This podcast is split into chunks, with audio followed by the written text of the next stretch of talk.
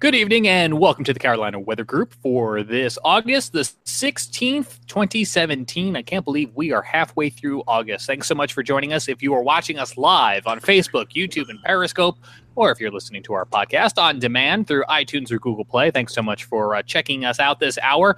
Coming up, we're going to be getting to know uh, the folks behind WeatheRate. You may have seen uh, their branding, their name on maybe your local weathercast, but what is it all about? We're going to be talking to Bruce Fixman coming up in uh, just a few moments. But first, as we always do at the top of each one of our shows, we're going to go around our panel here at the Carolina Weather Group and find out what's happening uh, with each one of our panelists. And I can tell you here in Charlotte, it was another very hot day. I made the mistake of going out this afternoon and attempting to uh, do something on the roof at about 2:30 in the afternoon, and that was not a good idea. It was very, very hot. Let's go north up to uh, New Jersey, where our friend Peter is, and I think he is laughing at me. Peter, has the summer heat been intense up uh, in your neck of the woods? Uh, actually, no, it is not. Uh, this whole month of August so far, it's only been 70s and 80s, and uh, we've had a lot of uh, like downpours and just rainy days so far this month. So, if we hear anything about a drought, I'm going to be very mad because we've had plenty of rain to go around. Uh, but the next couple days, still uh, a couple cloudy days. Friday could be another kind of washout of a day. Uh, but the good thing is, it does look like the solar eclipse. We're only going to see about an 80% mm-hmm. uh, eclipse up here. Uh, looks pretty good so far for Monday. Mostly sunny, mid 80s. So uh, should be not too bad for Philly and uh, surrounding areas. But uh, hopefully, uh, the rest of August will get some warmer temperatures. It really has not been feeling like summer up here.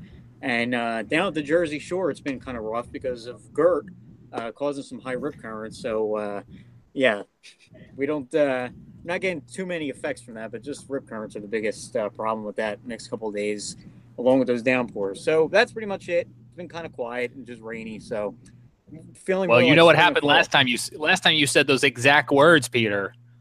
You had a line of thunderstorms with an embedded tornado come on through. So yeah, so expect that the next week or so. Yeah, knock on wood. We had uh, we had quite the storm come through South Charlotte the other night. I, I, could not have counted the lightning strikes. It will probably be my tweet of the week if we do that later, just to show you the radar scope screenshot. But uh, Peter, I'm so happy you mentioned the uh, the eclipse. You're uh, the furthest north of all of our folks. Are you driving south to uh, to get as much of the eclipse as you can? I am not. I'm going to try to enjoy it up here. I think we're getting like a 70 to 80 percent eclipse, so it's not going to be a full eclipse, but.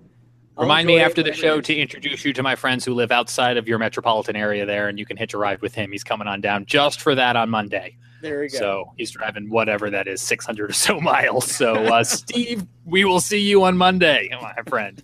Uh, let's go on down to uh, Charleston. We have uh, Shay Gibson, uh, who's going to let us know how things are in South Carolina, where where they will be getting the full complete eclipse show come Monday. Yep, that's right. Yeah, Monday is our big eclipse. We get full uh, darkness for uh, for uh, for a good little while. I mean, I think just north of here, right near McClellanville, is going to be the area with the most time of darkness. So, uh, really looking forward to that. In fact, I think I see Jared Smith here. I'm going to int- go ahead and introduce him. The weather here has been pretty hot. I'm going to talk about tropics in a little bit. But I want to introduce Jared Smith. He's with Charleston Weather. He does a fantastic job. He's been nominated for uh, Twitter account of the year for the Charleston City paper. He does a really bang up job on the weather, uh, social media platforms, and really getting the word out. He just started a new website. I'll sort of let him introduce himself real quick and talk about the weather for Charleston. Go ahead, Jared.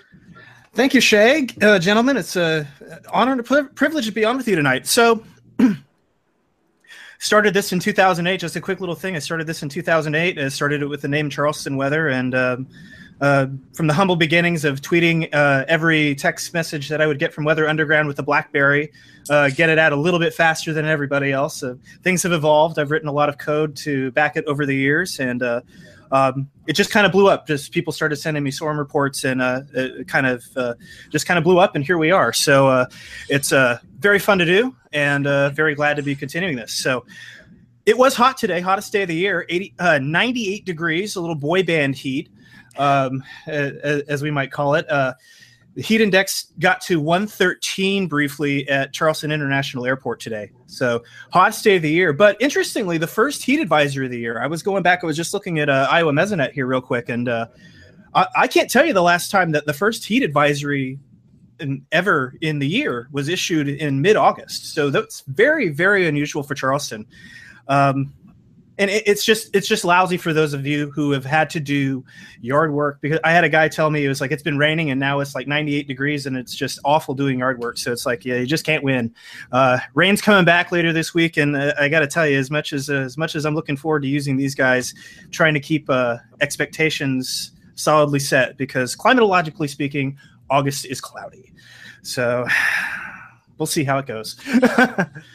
So. Yeah, yeah, sure. The um, I tell you, one one thing I noticed today is is I was really watching the sea breeze because we have this westerly zonal flow, uh, really pushing that heat dome over us from the northeast Gulf of Mexico high. Uh, so that's sort of a downsloping westerly wind that sort of sticks all day in the background, but then the sea breeze undercuts it at the coast. And I'll give a, a quick little presentation. This is using Datascope, and let me know when you can see it. We got you, Shay. All right, cool. So let me make sure I got the right screen there. I may have grabbed the wrong screen. Here we go. Let's try this one. There we go. Okay, so if you notice this, this is the Isle of Palms. Uh, right around 2 o'clock p.m., 1.30, 2 o'clock p.m., let me switch this to the air temperatures. And you can see right there, right before 2, the little temperature drop, it was heading up into the low 90s, and then it dropped down to the mid 80s. You can see it sort of stabilized right around 85, 86 degrees, which just happens to be the sea surface temperature. So uh, without storm assistance, this is about the lowest the air temperature can get with the sea breeze with the onshore cooler flow off the ocean. And just to show you how warm the ocean is, that's as, that's about as cool as it can get on a day like this. Uh, so 85 to 86 degrees, that's pretty warm for the Charleston area with the sea breeze. I mean, normally you would you would cool down 10 to 15 degrees, especially when you get into the cooler months. So uh, just a little nugget of information there. Looks like our sea breezes are going to stick around for a couple of days as we have a cold front. But more importantly, right now is the activity in the tropics because things are really ramping up. This is normal, by the way. I want to remind everybody where we are in our season, and we are we are right here. We are just now getting into the active period of the tropical season, which is about the middle of August, uh, starting usually about the beginning of August and going right through September the 10th, which is the peak of the season. So now we're starting to see live activity. Here we go the National Hurricane Center, there's three areas that have been uh, circled, and now are giving a pretty medium chance, pretty good chance for all three of these areas to develop. Uh, this one right here is Invest 91L. This one's going to slide to the south across the Caribbean. Looks like it's going to be a concern for the, the Lesser Antilles. Uh, the winds, it, it could become a tropical storm. It may even be a tropical depression at this point. They're really watching it. There's some spin to it. I don't want to dive into each one of these storms too much because we want to get our guest on here in just a minute. But just to give you an idea of what's happening out there, one sliding to the south, we have disturbance number two, which is Invest 92L, which looks to be heading towards the northern Lesser Antilles, maybe north towards the Bahamas uh, in a run over time. Uh, that's a 40% chance next 48 hours, 50% chance next five days. It will be following an upper trough that's extended to the south, so it may be running into a little bit of upper shear in a few days which may limit its ability to, to develop. Uh, but then once that trough sort of fades out to the west, may open it back up for development. So we're going to have to really watch that one if you're in the Bahamas or the Puerto Rican area. Uh, some of those islands. We, we have another one that just came off the coast of Africa, given a 40 to 50% chance, 40% chance, 48 hours, 50% chance next five days. Uh, this is actually, me back up. Disturbance number three, i I'm sorry, zero and 40. I was looking at that incorrectly. I, I thought I was saying it wrong uh, 0% chance 48 hours, but 40% chance next five days. It's a rather impressive wave. Uh, each one of these is in a, a rather conducive zone for development. Uh, so this is the time of the year where we got to watch. You know, can they make it all the way from the Cape Verde area to our our neck of the woods? That's the big question. We just don't know yet. It's too far out to assume anything. So don't believe any hype you see in the news. Don't believe any of these uh, hypercanes or any kind of words that you see uh, anything hitting the coast anytime soon. We still have four to five days for anything to be of concern for the United States interests. So four or five days, if things look like they're going to progress towards uh, any part of the United States, then we'll know more. But right now, it's they're just too far out there, and uh, there's too much going on. So, with that said, I'm going to go ahead and uh, pass it back to you, James, unless there's any questions about the tropics. No, I just I took a look at that uh, this morning, and I went, "Hello, August is here." And the tropics are uh, are beginning to rear their ugly heads. So Shay, thank you for that breakdown, and I'm going to use that as a segue to introduce our guest. Uh, joining us is Bruce Fixman.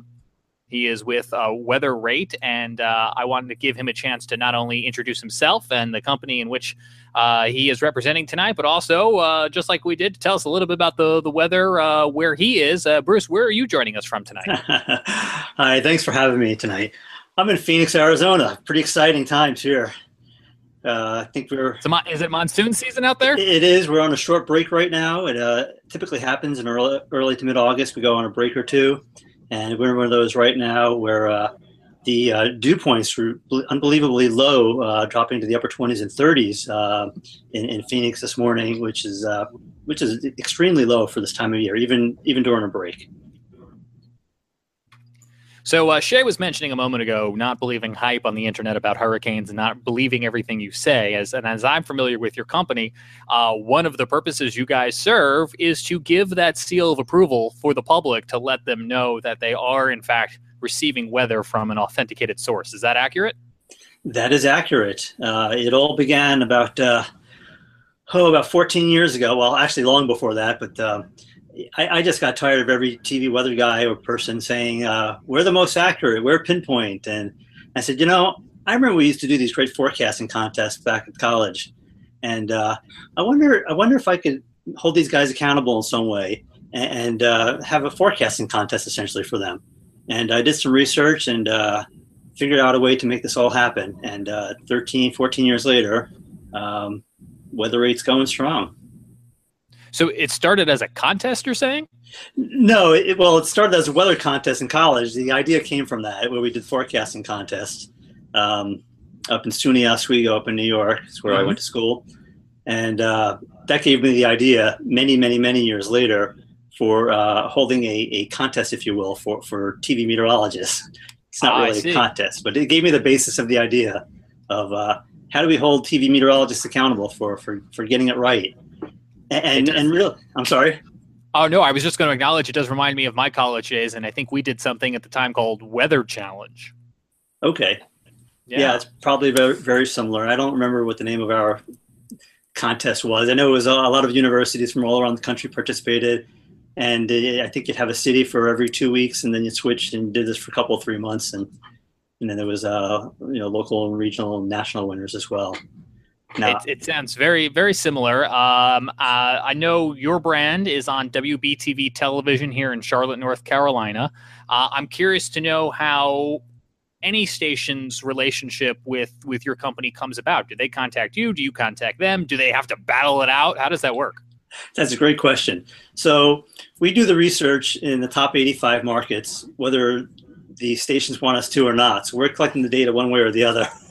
Very nice. So we're kind of like JD Power. We do our independent research, and then at the end of our annual research, uh, which ends on February 28th each year, uh, 29th in leap years, uh, we will know who the most accurate is according to our uh, our algorithms, and uh, that's when we contact the station and say, "Hey, you guys were most accurate for the past year according to our research. Congratulations." So- so what you're saying is the month of February, you you essentially created your own ratings period for weather folks. Right. So it ends in, it ends in Feb, the end of February, and then we start all again on March 1st and run for another whole year.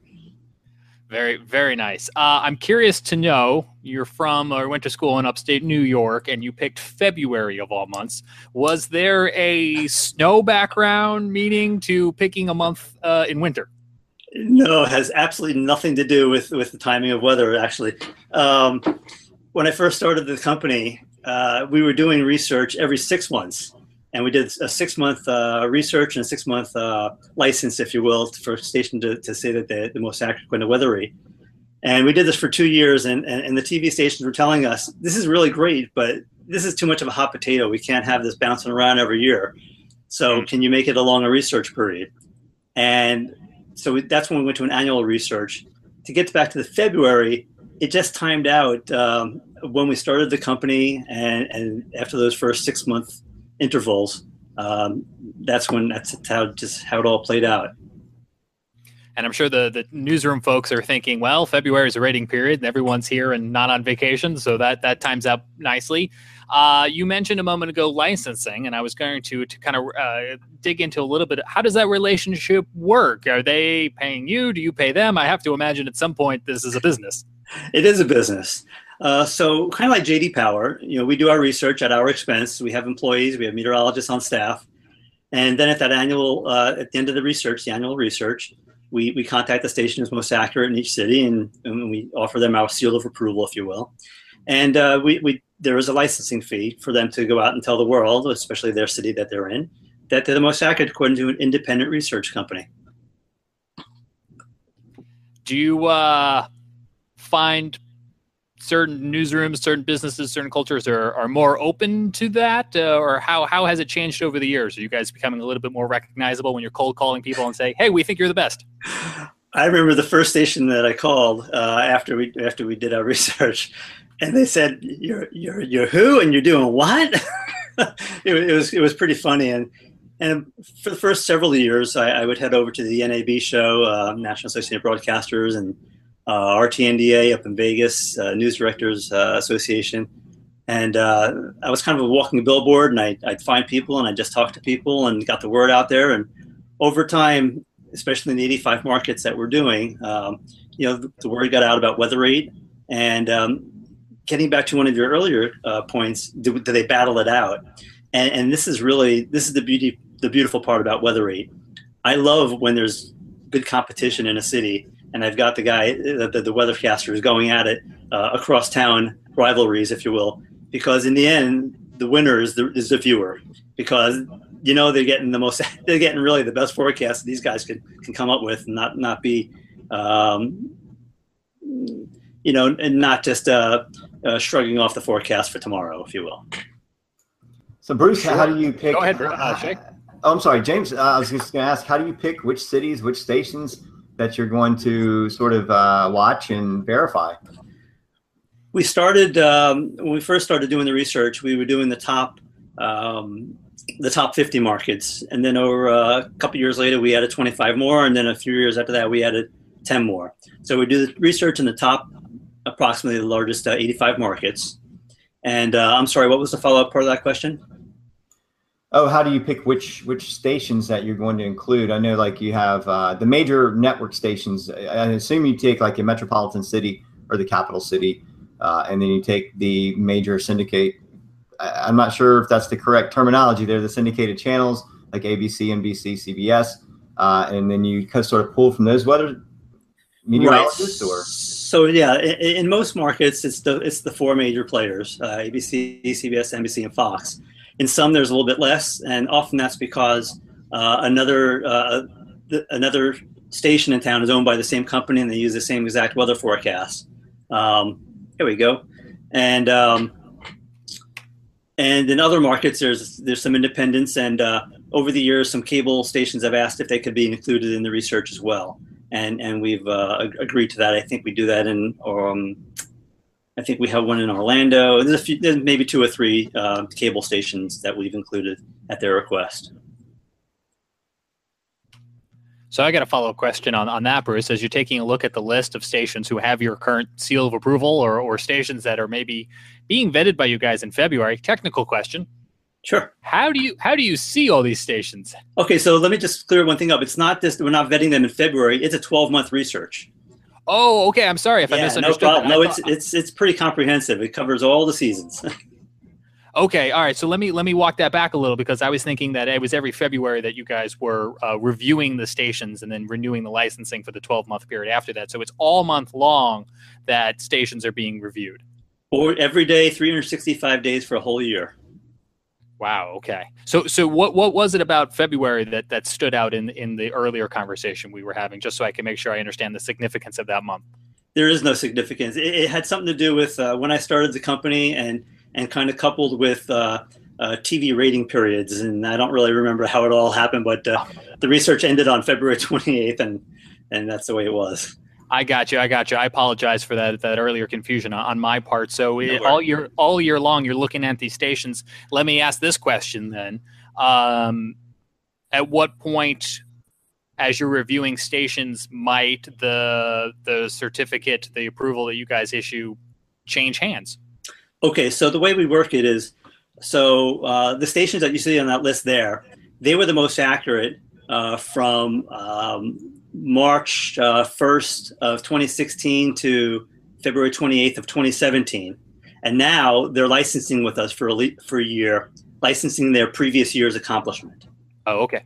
Okay, so during the year, um, this list will not change unless we add new stations. Uh, but we we don't uh, publicize the current year's research until to the public until uh, until the end of the research year. Does that make sense? I, be- I believe it does. So okay. so right now you're looking at stations who, who might might have your branding come next year. Right, we're looking at all 85 markets, 300 plus TV stations that we're looking at right now, and we know the scores, and, and the TV meteorologists have access to or the information, which is updated for them every Monday morning, so they can kind of track along where they're at.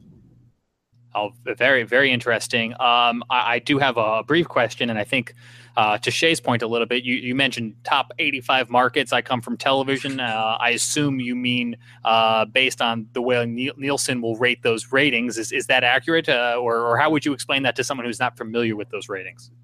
Each TV market is called a designated marketing area, I believe it's called, right? Uh, and um, so the top 85 would be the 85 largest TV markets in the country. Gotcha. Uh, just to give folks an idea, number one being New York City, 85 being roughly what size city we're talking about? Uh, Madison, Wisconsin. Madison, Wisconsin. Okay, so we, are running the running the gamut of some pretty major metropolitan uh, areas there. Uh, back to my earlier question: uh, how how is it that you guys go about watching these stations uh, all across the country? I can't I can't imagine you have somebody physically in eighty five different cities. No, but that would be really cool. it would be. Um, it'd be also probably pretty expensive. Um, excuse me, guys. Um, so we get the forecast one of two ways we prefer the TV meteorologists at every station log onto our website every day um, by midnight local time and enter their forecast that way. If if they don't do that, then we're pulling an image of their TV forecast, their webpage, uh, and then the following morning, uh, our staff will take that information from their from their weather page and put it into the database manually. I got you. I got you. And uh, are you just verifying those numbers with with the National Weather Service observations at the end of the day, or or what what makes it uh, accurate? I suppose. Okay, so every day we've got one person uh, collecting all the forecasts that weren't entered in by the uh, by the TV meteorologist, and then we have another employee. That person's job is, is the best job uh, for weather geeks. It's, it's I call it a weather investigator because they're looking to find out what happened the day before, actually two days before uh, the way the way we do our research. Uh, and that person gets to look at all the observations from a city, uh, the National Weather Service data. We look at um, uh, some products from NOAA to find out where the precip- precipitation, rain or snow happened, because you know it doesn't always rain at the airport, and sometimes it does there and nowhere else. Um, so we, we've we've got a pretty pretty good system to cover, figure out what's going on across the city. I was I was just thinking that, and, and Shay Gibson himself has a, a background in, in equipment that does observations, and I imagine Shay that was on your mind as well. Oh yeah, we got plenty of points in Charleston. I know that, and, and you know most of the coastal United States, uh, we have some pretty good uh, points of interest. But you know, I mean, like like you said, even for places like Charleston, where you have this uh, dy- this really like very complex dynamic at the land sea interface, it could be one temperature, like I showed you with the sea breezes earlier, 85 degrees at the beach. Uh, but then inland, you have 100, oh, 98 degrees with a heat index of 113. So, uh, you know, a lot of variables there from in, in different cities, especially when you get into urban heat island effects. I'm sure that your meteorologists are aware of these in some of these larger metropolitan areas, correct, Bruce? That, that's correct. Now, for, for the most part, the, the temperature uh, we take usually from the major airport in town. That's usually the case, but not always. Uh, but then there are cities like San Francisco, and you say, "Holy cow! They've got these microclimates that change from two miles, uh, you know, from from the immediate coast to the bay to inland." And just starting about a year or two ago, we actually broke down the the research. Uh, so they're forecasting for each of those um, different microclimates in our system, and we're verifying for each of those microclimates. And, and as we go on, we'll you know we'll probably add more of those to to different locations if it's needed. Now, do your meteorologists have all the different eddies mapped out in their minds? I don't know about that. that is a t- that is probably one of the toughest climates when you get into middle and northern California. Wow. Yeah, um, sure is. I know. I know. Jared has a question. We'll go to him just a moment. Yeah. Before we come too far off that last point, Bruce. Uh, is, is that what made you guys mark the cap right now at, at 85 markets because there is just a lot of data for you guys to go through? Exactly. Um, there, there's a, a, ton of data. I can't even imagine how many millions of points of data that I have accumulated over 13, 14 years of doing this. But you figure 300 uh, plus TV stations every day and, and, and a lot of variables, which we haven't talked about yet. We'll get into that in just a minute. Um, and then all these observations from these 85 plus cities now, because some some cities we break it up, like like I was saying in San Francisco, and then there's some stations, some cities in the Midwest where uh, you know their their their DMA is is so wide that you know there's 40 50 miles between uh, temperature readings uh, or just conditions in general. So we've we've uh, we've broken it down in a couple of other cities as well just based on distance. So tons of data yeah, it makes a lot of sense. You know, folks who might be watching tonight from the Carolinas could probably best relate to, you know, if you live inland versus the coast or, or, or inland versus the mountains, and then you get into some terrains like you have on the West Coast and it becomes even, even more complex. Uh, we do have a guest panelist tonight. We talked to him off the top of the show. His name is Jared Smith. He's outside the Charleston, South Carolina area. Jared, I understand you have a question for Bruce. Yes, I do. So, uh, Bruce, you know, you, you mentioned at the beginning how you started this and you didn't like the hype from television weathercasters and everything. And I feel like that's gotten a lot better. Uh, the new hype is now in social media. The new hype is now on the internet where literally anybody can pull a weather page out of, various locations and uh, post a 384 hour GFS and say, oh, look, there's something off the Southeast coast tomorrow. Um, have you thought about uh, maybe getting into social media ratings or finding a way to help combat that? excuse me. You know, we have thought about that. Uh, um, I'm just not really sure how that's going to work in our model. Because, uh, like you said, there, there's so many independent folks out there and groups like yours, which are doing great things. Uh, it's such a great public service.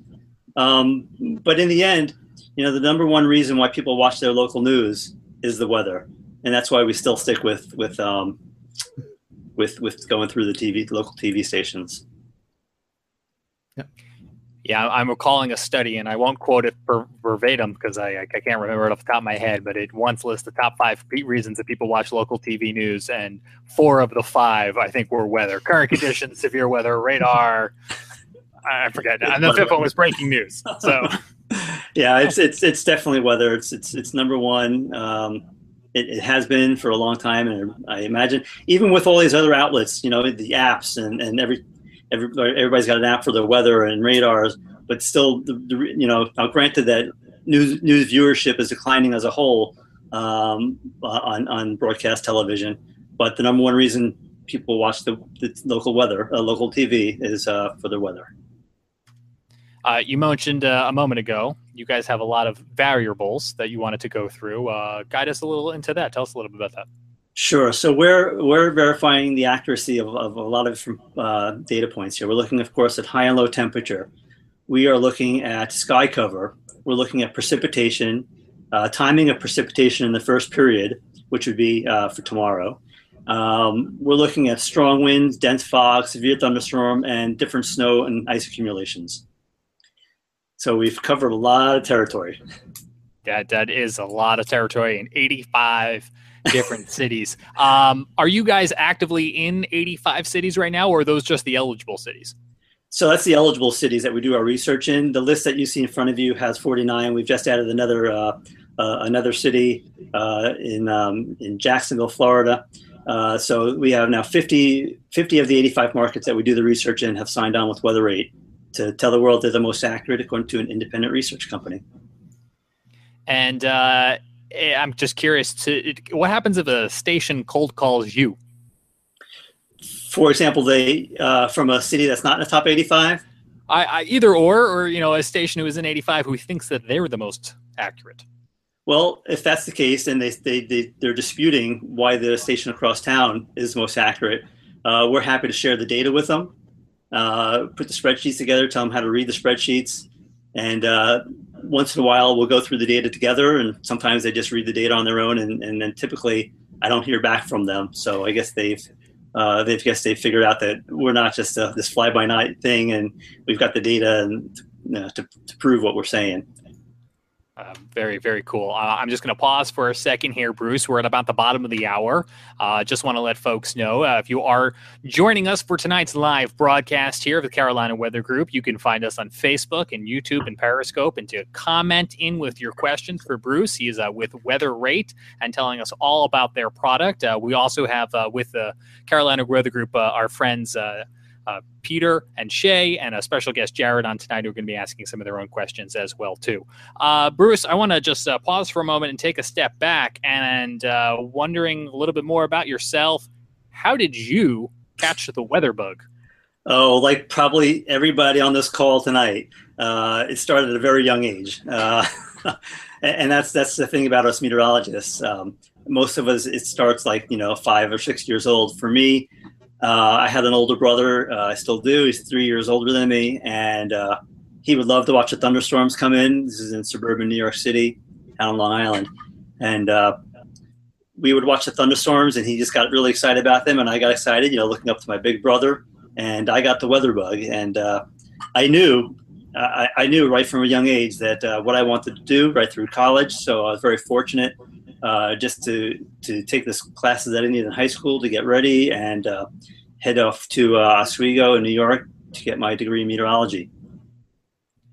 Okay. Uh, anybody who watches this show often enough knows where uh, I'm going with this next question. Where in Long Island? I'm from Smithtown. Oh, I grew up in Levittown. Oh, very cool. The Levittown that's on Long Island, as opposed to the Levittown that's in New Jersey or Pennsylvania. Yeah, yeah, right, exactly. the original, I guess we are. I don't know. Right. I, I think so. Uh, I'll have to check the history books uh, on on that one. Uh, Peter, Jared, Shay, uh, any questions uh, for Bruce? Yeah, I wanted to ask. The, you said, did you mention wind in there as one of the parameters that you guys look look for for uh, ac- forecast accuracy? For strong wind. now, strong everybody wind. has a different definition of strong wind. So, I don't have the ability right in front of me, Shay, to to pull up what our criteria is. But if you wanted to go to the, I think it's our FAQs on our website it uh, lists all the different criteria that we're looking for. For example, there's one for strong wind. It talks about a sustained wind. I think it's at 14 miles per hour over the over the uh, the forecast period. Um, and, and, then there's also there's a gust uh, option as well, uh, consecutive hours with gusts over a certain uh, miles per hour. But the, some of the folks in the Midwest kind of scoff at that, and they say, "You call that windy?" it's like, well, for a lot of the country, it is windy. Uh, breezy to windy. Um, so yeah, wind is one of the things that we're, we're verifying the accuracy of. I got you. So basically moderate winds plus, and then higher gusts that, that spike up into the, the higher numbers. So, I mean, I'm a wind forecaster myself along the coastal That's United right. States. So um, I would love to get weather rated. You know, I, I don't think anybody ever has. I mean, there, there's a, a, rather large niche that we're sort of filling, the team and I, and um, we haven't been challenged on verification. I mean, I go day to day. I try to self verify as I'm going through each day, uh, but there's no one standing back saying, "Hey, you know, you missed your mark at, at, you know for this amount of days out of a month or this many months out of a year overall for averages." Uh, it'd be nice to sort of grade it on that. Yeah, I, I suppose it would be. Uh, so I'm going to go up to Peter because I believe we have a question about someone who wants to know a, a, little bit more about how you guys do things in, in really large, wide markets. Peter, what is that question? Yeah, uh, Dean is asking on our Facebook chat, uh, how do I do the Lynchburg Roanoke market, knowing that they are almost 50 miles apart? Excellent question. Uh, and if you recall, a few minutes ago, I was talking about how some of those larger markets that we split into two verification areas, Roanoke, Lynchburg is one of those areas. Uh, so we do we have separate temperature and well all verification uh, data. Uh, they're verified separately for each of those two different towns. And then uh, overall, are they getting uh, averaged together into one score with inside the same DMA? Is that how that equation would work from there, or? Exactly, yeah. So we have some stations that get verified in Lynchburg, some in Roanoke. I can tell you off the top of my head which ones are which. And then um, as a whole DMA, that's how we are uh, determining who's the most accurate. Gotcha. Um, I think I think Dean was was rattling off the stations, but I, I can't recall them all off the top of my head either. But uh, perfect example of kind of varying terrains and a, a multiple city DMA, if you will. Uh, I don't know if that's the accurate way to describe that. But. Sure, why not?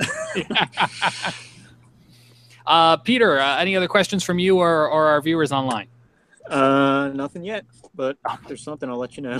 One thing we didn't talk about yet was Sure, yeah, please. what's the forecast period? That's a great question. What is Hey, I can't believe we missed that one. I know. Hey, uh, so, uh, so the meteorologists uh, entering their forecast uh, today.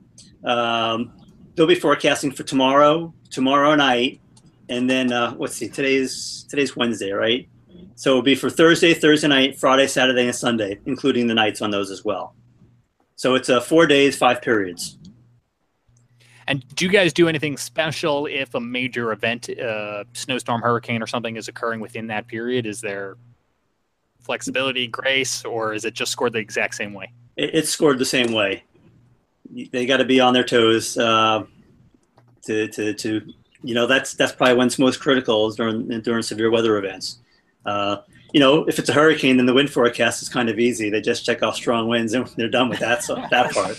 So All, all but a guarantee in those scenarios, I suppose. yeah, yeah, uh, exactly.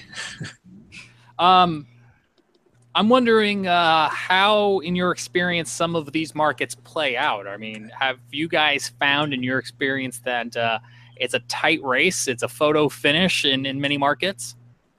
I wouldn't say in many markets, but there's definitely in, in some markets. Uh, um, it seems every year that they come down right to the wire, and I'm not sure why that isn't just certain markets every year. Um, maybe it's because those guys are really going at it uh, wholeheartedly, or I should say those folks. Um, hard, hard to say, um, but yeah, there there have been some close ones uh, in different cities, and I I don't think that the, any of the Carolinas have been uh, particularly close. When there's been a winner, it's usually been a clear cut, uh, clear cut winner for that for that Ah. year for that year.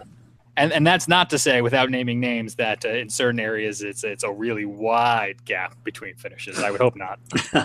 not not usually. No, it's usually you know it's interesting. I've had stations call me up. Uh, I think it was a station once in Fresno uh, years ago, and he said, uh, "Can we say we're the most accurate in the United States?" And I said, "Well, no, because it's not really a level playing field versus you know going the guys in Green Bay, Wisconsin, because Fresno is pretty simple weather like Phoenix most of the most of the year. So uh, Yeah, I was Uh, gonna ask that. Like, who who is like the the best of the best? Do you have like the highest rated uh, news station in the country? I mean, but like you said, that the, the the playing field is not level, and so I'm sure that that varies a lot. yeah, or, or do you, or do you have a best? Now, the best scores definitely come in from the easy to forecast weather areas uh, like Phoenix, Las Vegas, Fresno, uh, and, and the like. Uh, and and the the I wouldn't say the worst scores, but the the other end of the spectrum um, coming from harder city, cities, usually up in up in the snow belt somewhere, like uh, uh, I'd say up Michigan, Wisconsin, upstate New York. Uh, those are harder places to forecast the weather for. Um, you know, we've thought about coming up with a national uh, a weighting factor. Uh, I just haven't gotten around to that project. It's something I've always been. It's always been on the back of my mind, where we could have a, a true national, a true national champion.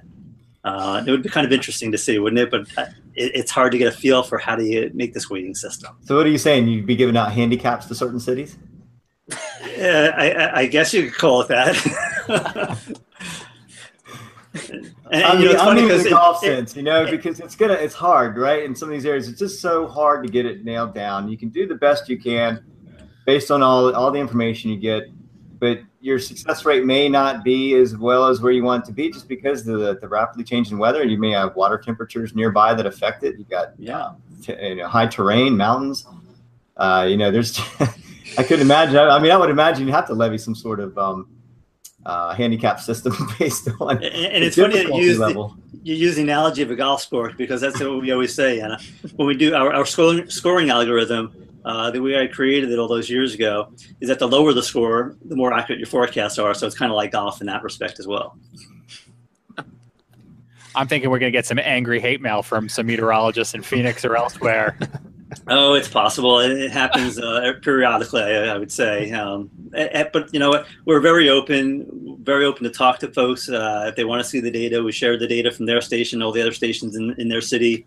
Um, th- there's no smoke and mirrors, and it's, it's all, like I said, it's a lot of transparency here. Um, I was just uh, looking at that list that uh, Shay had up on the screen not too long ago, Bruce, uh, and it looks like in June you guys announced uh, some of the new uh, stations who uh, to carry your uh, certificate of uh, most accurate approval. And I was wondering, in your own words, if you could uh, introduce us to some of those stations. Sure. So this is a list, um, uh, not just news stations. Some of these stations have been repeating for one, two, or uh, we've got, even got a station, uh, a couple of stations here that have been repeating for for ten years. Uh, oh, yeah, we've had um, uh, a handful of stations over the years. Nobody's done all 13 years, but I think I've got one or two uh, that have gone 11 years uh, with us. Uh, 11 years in a row is most accurate in their market. Um, you know, saw talking about the the stations in the Carolinas, we've got um, WBTV over, C- I believe that's a CBS Channel Three. Uh, Eric and his team have come out on top now two years in a row. In Raleigh, Durham, the folks over at ABC, uh, Chris and his team, uh, they're three years in a row as most accurate. And over in Columbia, South Carolina, uh, Jim, is it Jim Gandy, uh, WLTX, uh, CBS? Uh, also, he's now at uh, six years in a row as most accurate, according to our research. So, my congratulations go out to those guys and their teams. Yeah, we like Jim Gandy. He's come on here quite a few. I think we lost Shay there for a Yeah. moment, but he's right. Oh. Yeah, we, we have had Jim on uh, several times on this show, and uh, and Bruce, I guess after a few years, you guys really begin to strike up a rapport with these guys. Well, yeah, some some uh, meteorologists like to send, even though we- we're collecting the data and you know we've got all the information we need, and I certainly we certainly welcome them to if they if they forecasted rain. Um, uh, oh, let me backtrack just a little bit. Uh, Sure. During that first period, which would be tomorrow, we we break it into three forecast periods. It's morning, afternoon, and evening. Uh, so seven to noon, noon to noon to seven p.m., and then seven p.m. to ten p.m. Um, so if we have a meteorologist, uh, say in Kansas City, and he forecasted, he checked he checked the box that he thinks it's going to rain in, in the second period, and uh, he wants to make sure we get it. He, they send us what they send us clips of their radars all the time, uh, and and hey, good for them. They just want to make sure that we got all the data that we need to get, and we always welcome that data that they want to they want to share. I don't think they share it if they're getting it wrong though. then they're really quiet, right? Yeah, I don't hear from them. but no, we, we, we welcome. And yeah, so, so over the years, I've gotten to know some of the TV meteorologists, uh, you know, fairly well. Uh, you know, I, we, we have to stay impartial and, and uh, uh, we're, we're certainly not buddy buddy, that's for sure. Um, but we keep it friendly. Bruce, I got one more question as far as the data goes. When you're when the meteorologists are compiling all the data, is there like a program that's written to enter values, or is it done spreadsheets? How how is this information sort of compared and contrasted, uh, view per like a viewing sheet or percentage rate? So, you mean how are we putting the data in? Mm-hmm. Yeah, so um, it goes into a database. Uh, I'm not a high tech guy. We've got a, we've got um, IT folks that uh, did the programming for us um, and continue to refine things as needed. Um, so we get the forecast data, it goes into the database. The observed data goes into the database, and then it runs the scoring calculation based on you know comparing the two. Does that help at all? Yeah, I understood. Yeah, that's, I couldn't tell you what language it's written in. I think maybe is it Python. I think or something like that. I, I, I don't, that's out of my, my my wheelhouse a bit. Right. I was just just curious to see if it was something that was a coded sort of a coded software, Oh yeah, absolutely. It's- or if it was um, just something that they just sit down and they they kind of look at things and say, okay, this was done, this is done, because that's a, it seems like an extreme amount of data to go through.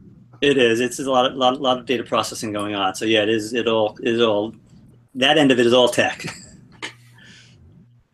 Uh, Bruce, one of the things we talk about on this show from time to time is we try to let uh, meteorology students, potential students who are looking to get into this field, know that there are things uh, that they can do professionally outside of just your typical broadcast meteorologist. Nothing against it, but I think it's the first job that folks always think about. And I look at your company, and I think this is probably one of those uh, niches where people who don't want to be on broadcast but want to be heavily involved in data and science and weather could fall into. And I'm just wondering, do you ever uh, meet with those students, talk with those students, or if you were to, what would you tell them? What would your advice be about getting into uh, the field that you found yourself in? Well, obviously, I, I think it's very important to to get a degree in meteorology or atmospheric sciences of some type. Um, I know a lot of broadcast meteorologists. They weren't didn't start out as meteorologists, uh, but they've taken the courses and, and, and earned a, a degree uh, online or wh- however they do it uh, later on in their careers, and I think that's really excellent.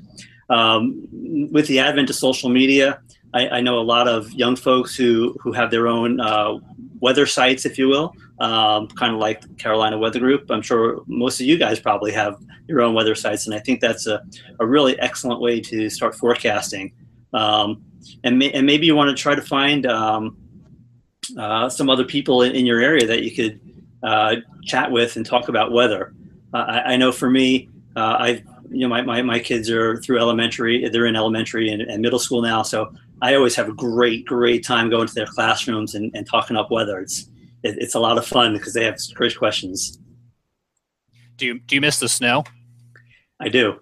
Uh, that's one good thing about Arizona, though, uh, is that you drive two and a half hour, two two and a half hours, and you're up in up in the uh, the Mogollon Rim, which is the uh, the edge of the Colorado Plateau, and so uh, you're up around six or seven thousand feet, and there's plenty of snow up there in the wintertime.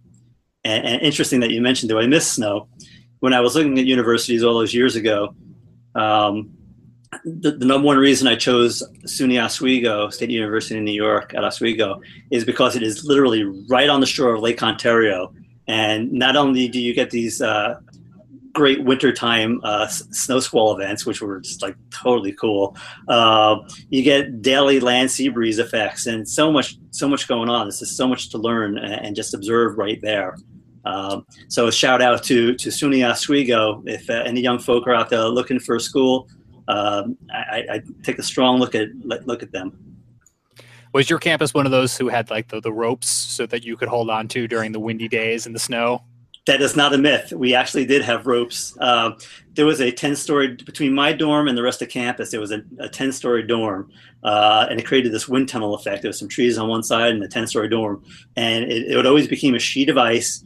And it was such a wind tunnel in there that uh, easily the winds gusting hurricane force on, on, on a pretty regular basis through that spot there. And there were ropes in that spot in the wintertime.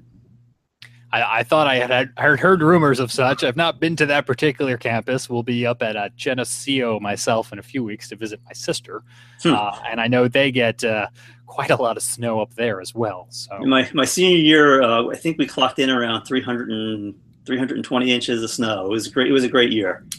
Ah. It was fun.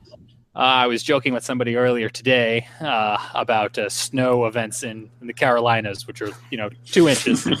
um, oh, so if, if I can hear Peter laughing because he's outside of Philly.